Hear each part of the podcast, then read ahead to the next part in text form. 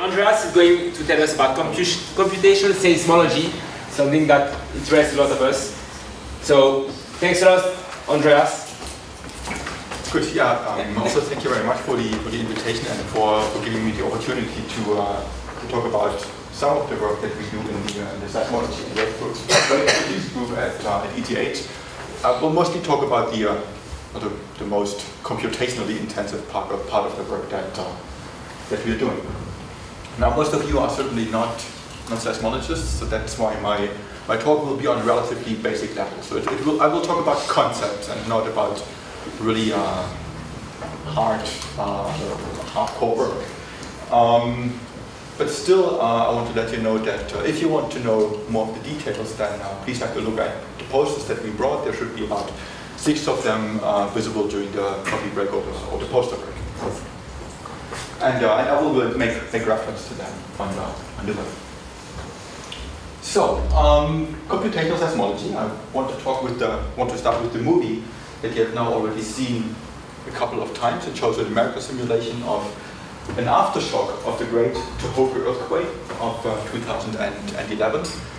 The main shock had a magnitude of nine point something. That, that small aftershock only had a magnitude of, of six point nine, and that means within literally a couple of seconds it re released about two petajoule of energy. Nobody has any feeling of what two petajoule are. That's, it's roughly the energy consumption of Switzerland in a whole year. So counting everything from a light bulb to, to industrial installation. So, uh, so that earthquake was, was large enough to be recorded globally. For example, on a station in the uh, Black Forest Observatory, that's, uh, that's not very far from here, that was at a, at a distance of, uh, of eighty-three degrees, so that's, that's roughly ninety, one hundred, uh, ten thousand kilometers.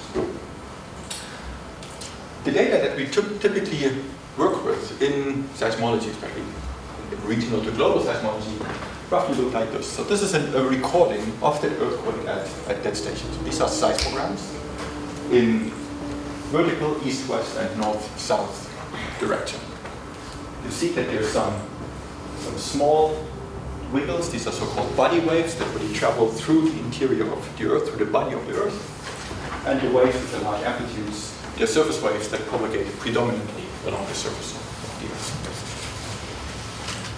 the Earth. Now, the complex wave packets that you see over there, they're basically under the influence of two main factors.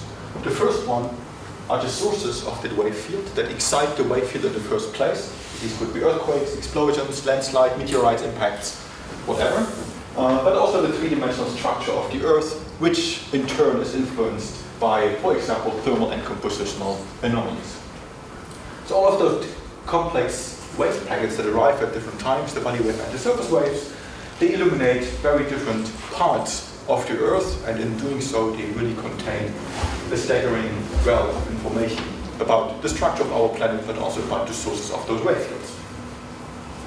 So one of our, of our main goals in the group is to, to develop technologies that actually exploit as much of that available information in order to constrain the structure of the Earth and the wave field sources as accurately as possible, and those methods, very broadly speaking, are often referred to as full waveform theory. The, the main innovation here is really to, to make a transition to, towards numerical solutions of the seismic wave equation. This is where our computing part comes in. It's plainly computing three-dimensional wave fields through complex Earth models that are attenuating, anisotropic, and so on and so forth, accounting for the three D, three D complex media, and then to transition using those numerical simulations from traditional travel time tomography to full waveform inversion that uses complete recordings in order to improve resolution of sources and subsurface structure. So what you see here is really, is really a cartoon-like description of what that is supposed to mean. It's not, not very well vis visible. So in that seismic recording, you would have all those little wiggles at high frequencies. Traditionally, one would pick those travel times and invert those travel times for a three-dimensional model of the Earth. And what we would ideally like to do is not to even pick those travel times, but to use the complete, complete wave fields, in principle, every single wiggle. Now that's a, that's a dream. And so we're very far from being able to actually exploit such high-frequency waveforms. So what we have made over the past ten years are really the, the first couple of baby steps in that direction. And, uh, and I want to show you basically where we are standing today. Just an example of uh, what that full waveform inversion means in practice. This example is from the, the Western Mediterranean. The data that we used in that study are fifty-two earthquakes. These are all the beach balls that you see plotted here. And they have been recorded by more than one thousand stations. They're all the black triangles, especially on the Iberian Peninsula, parts of Northern Africa, Italy, you see here the, the Alpine region, Switzerland. From those data, uh, oh, on those data we performed full waveform inversion, meaning that we uh, used numerical simulations of those data. More specifically, we used spectral element simulations, and I will come to that a little bit later. And then we tried to minimize the discrepancy between the simulated wave field and the wave fields that we have actually observed at those more than one thousand stations. This provides us with a three-dimensional model of the Earth, various parameters of the Earth. Uh, for example, the propagation velocity of horizontally and vertically polarized shear waves, the propagation velocity of P waves, density, attenuation, and so on and so forth. What you see here are variations in the isotropic shear wave speed. So the blue is, is faster than average, red is, is slower than average. I don't want to go into details, just to give you a very rough flavor of what one might get out of this. For example, this very high velocity region that we see here is typically interpreted in terms of low temperatures that correspond to the uh, lithosphere of the African continent that is subducted beneath Europe. A consequence of this subduction is actually the formation of this much shallower low velocity anomaly that you see here. Those low velocities, they're typically interpreted in terms of high temperatures. So since this has high temperatures, this stuff is buoyant, it's, uh, it's moving upwards. And the upward movement of this low velocity anomaly then leads, for example, to the uplift of the Iberian Massif. So this structure here is responsible, loosely speaking, for the high elevation of, of the Iberian Peninsula. You also see this when you look at a different aspect of this model. This is now a horizontal cross-section, and we're only looking at five kilometer depth. And the color scale is uh, absolute shear velocities from about two point five to four kilometers per second. And then you see very clearly the Iberian Massif. These are high velocities. This lower crust of material has been uplifted and is now at shallower depth.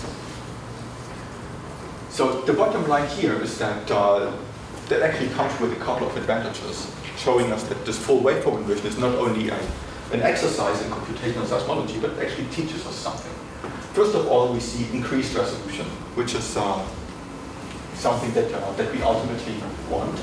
Um, also, absence of numerical artifacts that come from potentially inaccurate simulations of the forward wave field or from inversion schemes that, for example, use inaccurate derivative information. But from a geologic or tectonic perspective, it is also the joint resolution of crust-like mantle structure.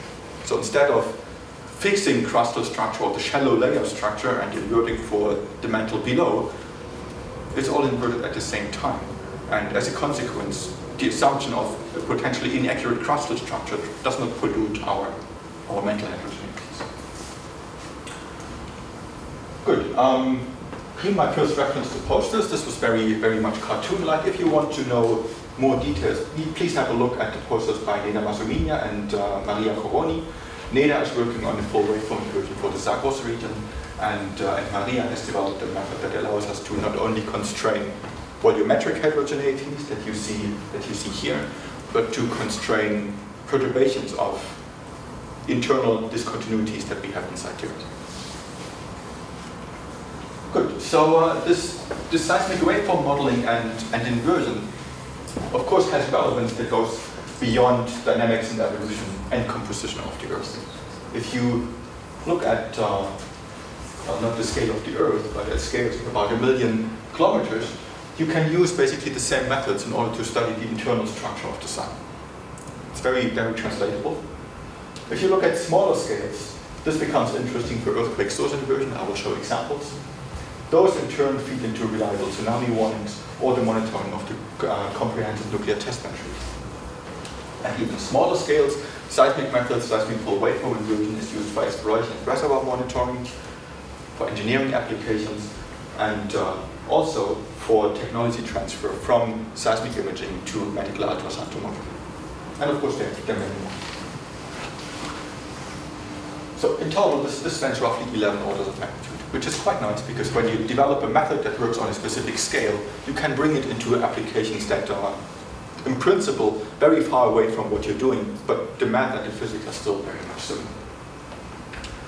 Now this uh, waveform modeling and inversion is also, I would say, the, the backbone of our group. We're working on many other things, but, but this is the root from which many things developed. For example, on, uh, we work on earthquake physics, seismic interferometry, numerical wave propagation, large-scale data analysis, inverse theory, and we're also looking at new kinds of data that go beyond those seismometer recordings that you have seen before. Now, of course, there's no point in the forty-five minutes that I have to talk about all of this. Instead, I picked out just a few. Uh, the first one, earthquake physics, earthquake source inversion. You will see a few slides on seismic interferometry and numerical wave propagation, and, uh, and finally, I want to give you a little bit of an outlook on, on our future developments, and more specifically on the development of what we call the collaborative seismic earth model. Good, so uh, let's start with the, with the first real topic, which is uh, earthquake source inversion. It has many purposes. One of them is to improve tsunami early warning. And I want to explain why, why that is relevant.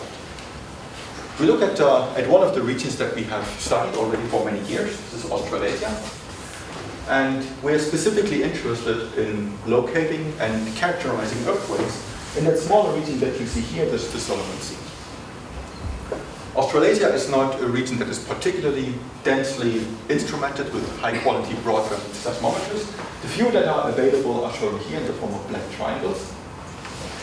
And they have been used in order to constrain earthquake sources using relatively simple models of the Earth. So a model that has been used is shown, for example, here.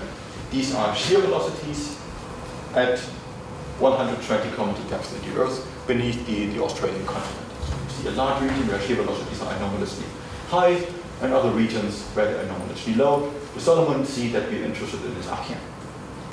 And using this model, one can try to constrain the locations and the mechanisms of earthquakes, and that is what you see here. So each of the uh, each of the small dots corresponds to the location, to the epicenter of an earthquake, and all of the corresponding beach balls, they show you the radiation pattern of those sources, of those earthquakes. I don't want to go very much into detail, just very loosely speaking, tell you that the uh, the bright colors, the bright brown tones that you see here, they correspond to uh, to sources that you would typically expect, for example, from a volcanic explosion. They are more explosion-like, they're volcano-like. Whereas the darker ones, they are what you would actually expect from a tectonic earthquake, so from slip on a fault. And you see that, that we actually have a wide, wide variety of them. Now look at, let's look at a specific one. For example, the earthquake that we have down here. It occurred at a depth of thirty plus minus twenty-five kilometers. You see that depth is not very well constrained, and I will show you that that is actually a problem. Um, and it's, it's this, its mechanism is a strange hybrid. So it's, it's sort of between a volcano and an earthquake, very loosely speaking. So it's, it looks a bit odd. But of course we know that that model is not particularly good. And if we replace the model that we have here by an earth model obtained by full waveform inversion, we can repeat this inversion exercise for the earthquake sources, and we obtain a mechanism that is shown here. So instead of being at thirty plus minus twenty-five kilometers, it's at ten plus minus seven. So the uncertainties have reduced quite significantly. And at the same time, it's changed from this strange volcano earthquake, earthquake hybrid to a proper tectonic earthquake that you'd expect in that region. So um, it does what it should do. Now, why is that relevant? And, uh, and that I want to show you here. That's, uh, these are very, very simple simulations in one D of the propagation of tsunami waves. So they, they don't require any supercomputing. They run on a single C P U, no matter how old your computer is. Um, to the left, you will see a simulation for the earthquake at thirty kilometer depth. And to the right, the simulation for the earthquake at ten kilometer. On the, uh, On the x-axis is distance from the epicenter, distance from the location of the earthquake in kilometers. So the epicenter will be here, and the coastline will be over there. And there on the y-axis, you see water level at the coast in meters. So we start with the, uh, the thirty kilometer earthquake. The wave starts propagating. Has already very long wavelength at the beginning because the earthquake is deep. And the wave propagates towards the coast. And of course builds up as it hits the coast to a maximum height of about thirty meters. Which is quite substantial. Now let's let's stop this and look let's look at the ten kilometer version. It starts with the same height but much shorter wavelength because it's uh, at shallower depth. Propagates to uh, towards the coast, so the propagation speed of those tsunami waves is about three hundred meters per second. So they're they're not particularly fast compared to seismic waves. And then reaches a height of about ten meters. It's still substantial. The absolute scaling doesn't, doesn't really matter because it obviously depends on the magnitude of the earthquake. But the bottom line here is that constraining an earthquake to be at thirty kilometer depth or at ten kilometer depth actually makes a difference. So, so it is not of purely academic interest. Uh, it can actually do something, something good. So, so currently we have two projects uh, going in this direction. The first one is the one that has been going for almost a decade together with the Australian National University and Geoscience Australia. And there the goal is to use those full waveform models in order to improve tsunami warnings in the region. And uh, it's, well, it's almost operational, and in the, we're currently in the process of updating the Earth model that you, that you have seen in the slide. The second one is that we would like to get more uncertainty information on the earthquake location, on the timing of the earthquake, uh, and on the mechanism. And for this we're developing a fully probabilistic earthquake source inversion that still uses those uh, complex full waveform inversion models. We exploit uh, waveguide reciprocity and do this, uh, basically compute a full posterior using uh, a method that is called Hamiltonian Monte Carlo that needs only a very small number of samples in order to reach convergence. Our current test region are the Japanese islands, and there, if you want to know more, please have a look at the poster of uh, Sawsimuto, who's uh, currently working to develop this for, for the Japanese island region. And she has, she has more details on this. The second topic that I would like to talk about, also because it's uh, probably the computationally most expensive one that we have at the moment, is to, to do ambient noise interferometry for the Earth. And part of that is to constrain or to learn about the sources of the Earth's ambient field. I want to show you what uh, what that is. So we have, you have seen those recordings at the very beginning already. The body waves and the surface waves. But also there are interesting recordings prior to the first arrival. And uh, those recordings prior to the first arrival, when you zoom in, uh, they're typically referred to as noise, but it's actually a recording of the ambient seismic field of the Earth. So it's not noise, it's actually propagating waves, it's data. This noise of the ambient field is typically assumed or typically thought to be excited by ocean waves that interact with the, uh, with the rough ocean floor. They exert um, pressure fluctuations on the ocean floor. Those pressure fluctuations themselves excite seismic waves, and that is then what you recall all the time on your seismometers, even though there are no earthquakes. Now, this, used, this wave field itself uh, may not be very interesting. Um, but we can actually try to figure out where, where its sources are. So that's one of our main interests. Where and when are these waves actually excited? We know roughly it's the oceans, but they're large. The tool to do this is, uh, is seismic interferometry. So instead of looking at only one recording at, at one station, shown here is importantly, we look at two. There would be another one here in North America. The recordings are shown here. And instead of looking at them separately, we compute the correlation function of those recordings. So we literally evaluate this integral over those two wave fields recorded at two different positions. What this gives us is a deterministic signal, a deterministic correlation function, that can also be considered as a, as a deterministic interference pattern of two quasi-random wave fields, or one quasi-random wave field recorded at two different locations.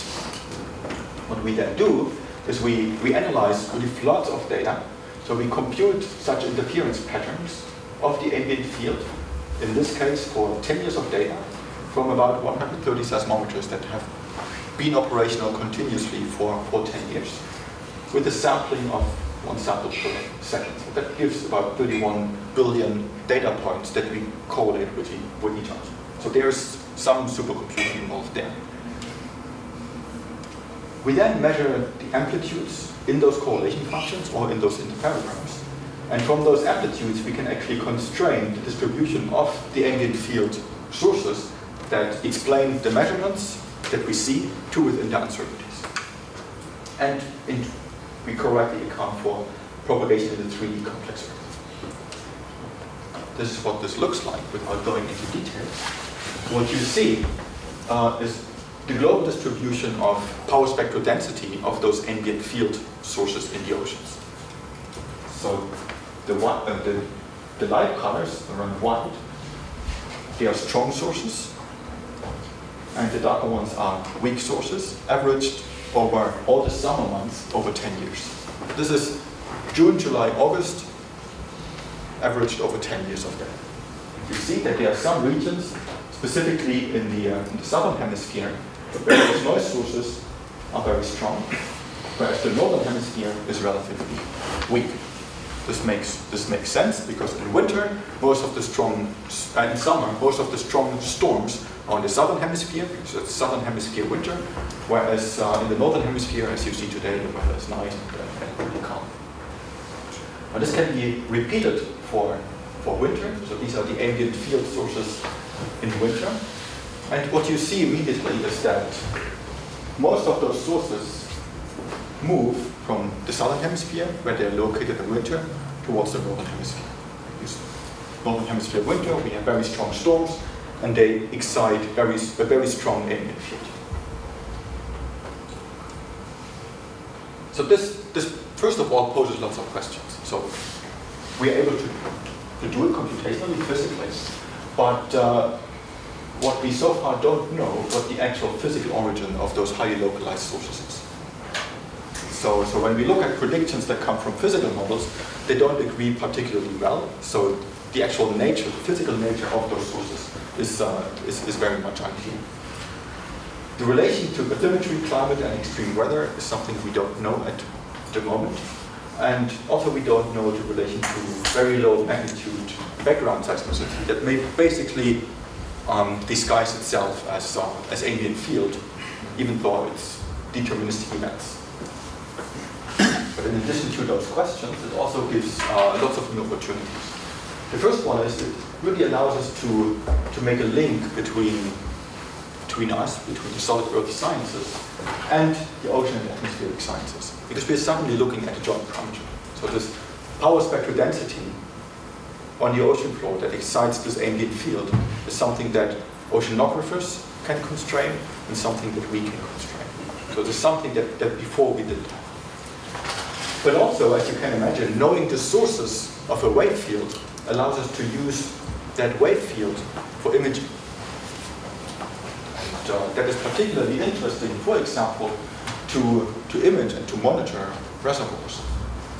Those ambient field sources, they are present all the time, so we don't have to wait for them as for earthquakes or explosions.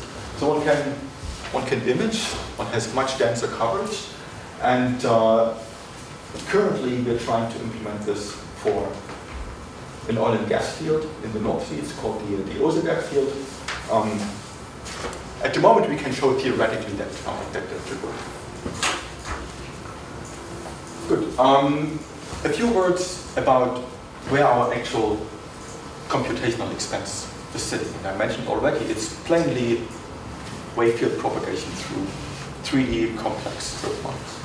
And the tool that we use for this is uh, the spectral element discretization of the seismic wave equation that accounts for uh, the elasticity of the Earth, anisotropy, attenuation, uh, but also for the, the irregular shape of our planet. So why is that, uh, why is that interesting? Again, uh, developing tools that actually allow us to propagate wave propagation through complicated domains is basically what allows us to make this, this jump between applications for the Earth or, say, metal and metal imaging and non-structural testing. So you've already seen that uh, we can simulate wave propagation through the Earth as a, on, on the global scale. So there's roughly ten million meter scale. But what we can, of course, do, we can simply rescale the wave equation. It's a linear equation. So dividing all lengths and times by a factor of ten to the power of eight. And then we have length scales of about ten centimeters. So this is the scale that's interesting for medical tomography, but also for non-destructive testing, where you're interested in modeling wave fields through such small machine parts that you see here. Of course, the beauty of it is that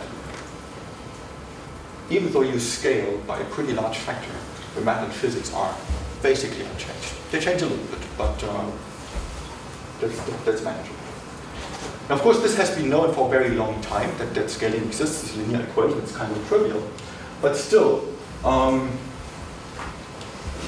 there has so far basically been no, no tool that actually allows us to to operate really across the scales that we ide ideally have, so those eleven orders of magnitude, and uh, still is able to capture all the complexities that we have. So we're not only interested in modeling a wave field through something that is spherical, but it should also be a machine part or something that is even more complicated.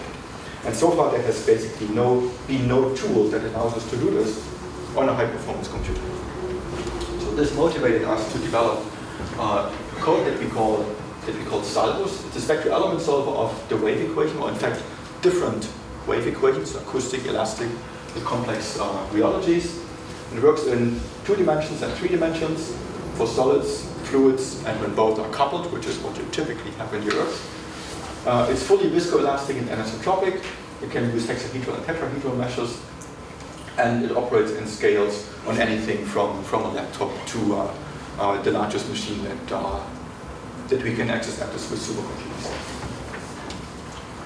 Just a few things that are, that are relevant from an Earth science perspective.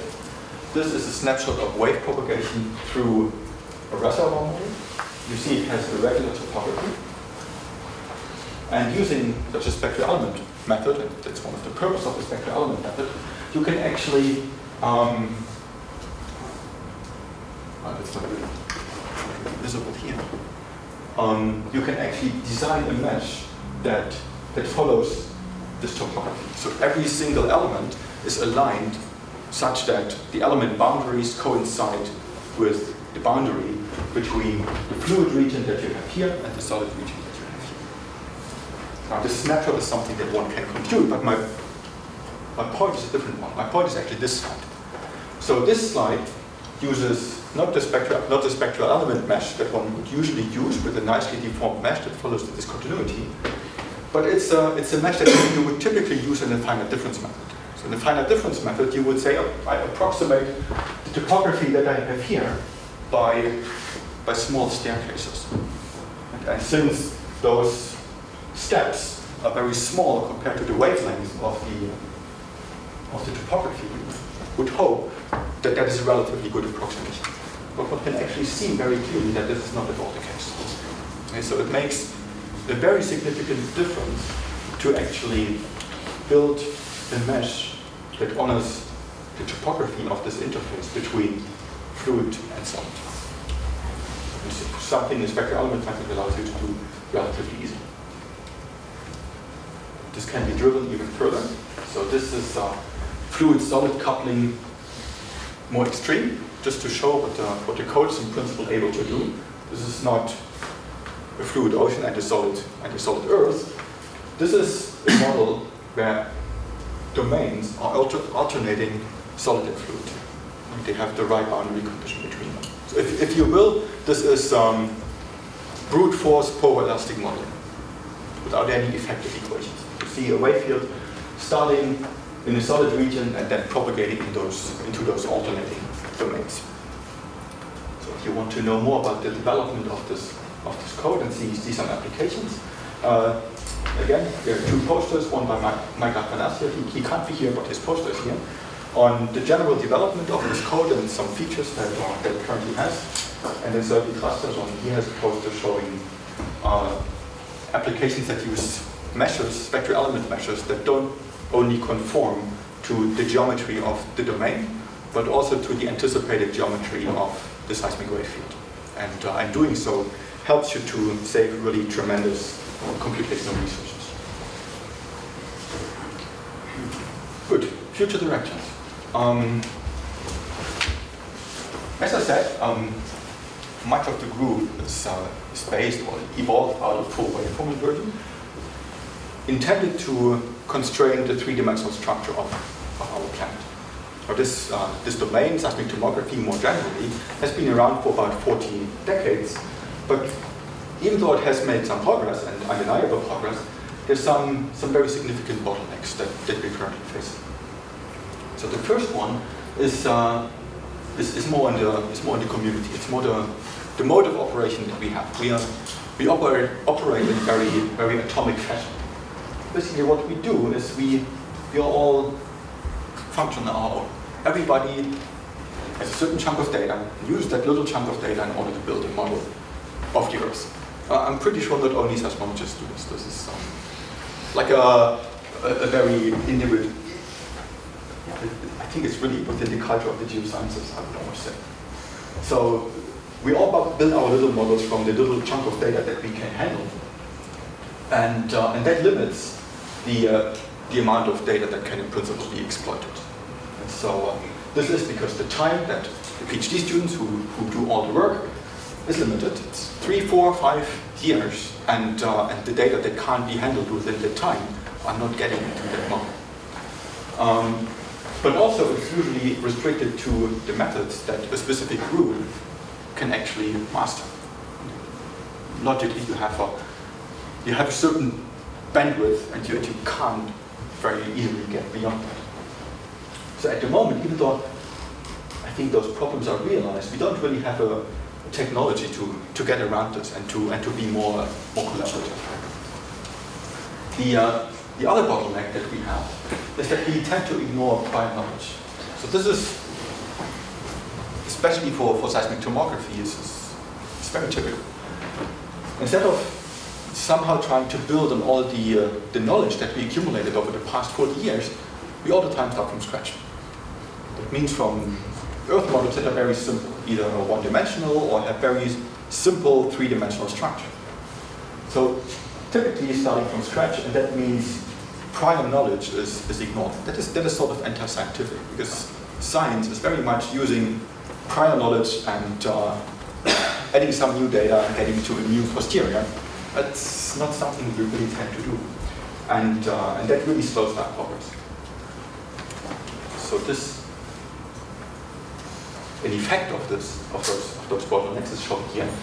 These are twelve images of the same object, the Earth. So what you see is shear velocity, or shear velocity variations at depth from thirty-five to about seven hundred kilometers. So when you look at a, at a certain depth level, so like this one. They should all be the same, ideally. It's clear that they are not. So if you zoom in, for example, those three Earth models of shear velocity variations at two hundred fifty kilometer depth, they're not very similar. So, so we actually really have a problem. They don't vary in details. And that we, we are not at the point where we're talking about details. So images like this and the bottlenecks that, uh, that I have shown before are basically the motivation behind what we call the collaborative seismic earthwork. It is a, it is a proposition of how to get around it potentially in the future, uh, but it may not be the only solution. So the idea is to, to really overcome the bottlenecks that I have shown before and to, to, to enable some sort of community interaction that allows us to use more of the data that we have scattered through the community and use more of the data than, say, a single PhD student can use, but also to use the prior knowledge that we step by step accumulate. The, uh, the technology really, uh, in a nutshell, consists of building not one Earth model at a certain time and then say that's, that's finished, but to build a model of the Earth that evolves on basically all the scales that we can seismically access. So that will happen, or is happening, through successive regional refinements, for example, when a new piece of data becomes available. And in the end, this is intended to be some sort of community-driven divide and conquer. Currently, we have uh, we have generation one of this model. It's it's really at the stage of a proof of concept, so it's by far not something that is really routinely operational. We have a technology, a proof of concept, so we think it is it is something that we may actually work in the future. What you see here is a is a summary of the data that currently or so far went into the model. All the uh, all the stars that you see, the red stars, they're earthquakes. So sources that provided data for that model, and all the green triangles, they are seismic stations, seismometers. You see they're extremely heterogeneously distributed. All of those sources and receivers, they are connected by, by ray paths, only symbolically, and the coloring of those ray paths indicates the minimum period of the waves that were used to constrain three D Earth structure. So for example, there's a There's a background data set that spans the whole globe, globe at a minimum at a, at a minimum period of about fifty-five seconds. This is what you see, for example, here covering much of the Pacific.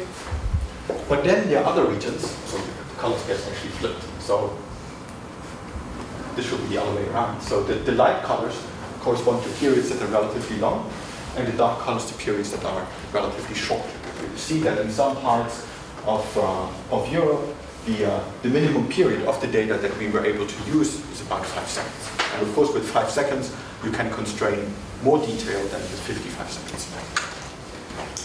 As I said, a proof of concept that produces what we call a generation one model. And, and there you immediately see that the extreme heterogeneity in coverage translates into heterogeneity in, in resolution. We have some regions, shear velocity at fifteen kilometer depth, that are basically empty because There's, there's hardly any data going in there. But also other regions, like uh, much of uh, southern Europe, where you have detail that probably in that in that movie you, you can't see with the naked eye.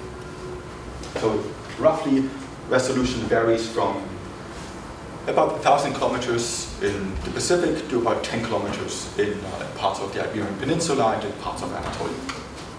Going a little bit deeper, we see that uh, still we have this heterogeneity in coverage, a lot of detail within Central and, and Southern Europe.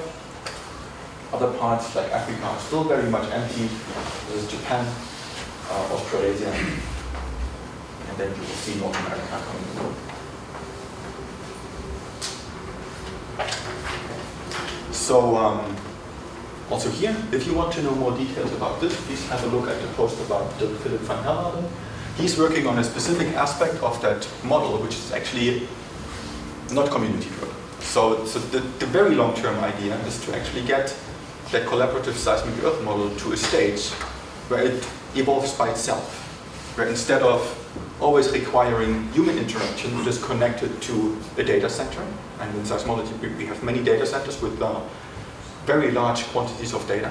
And whenever a new piece of data becomes available, the uh, The Earth model, as a computational construction, retrieves those data, checks if they can already be explained with the model that we currently have, and if that's not the case, it uses those data in order to update the current model. But then you can imagine that this is intended to go. So it should really then uh, more or less evolve on its own. We, we know exactly that some human interaction will always be required, But, uh, but that's roughly the idea where we want to go. At the moment, this is, uh, as Doctor Philip uh, will show, not yet working for the whole globe, uh, but it's working for, almost working for a part of the globe, namely for, uh, for the African continent, which is also, from a seismological perspective, very interesting because it's uh, very, very underexplored. Good. Uh, that is all I have. Thanks for your attention.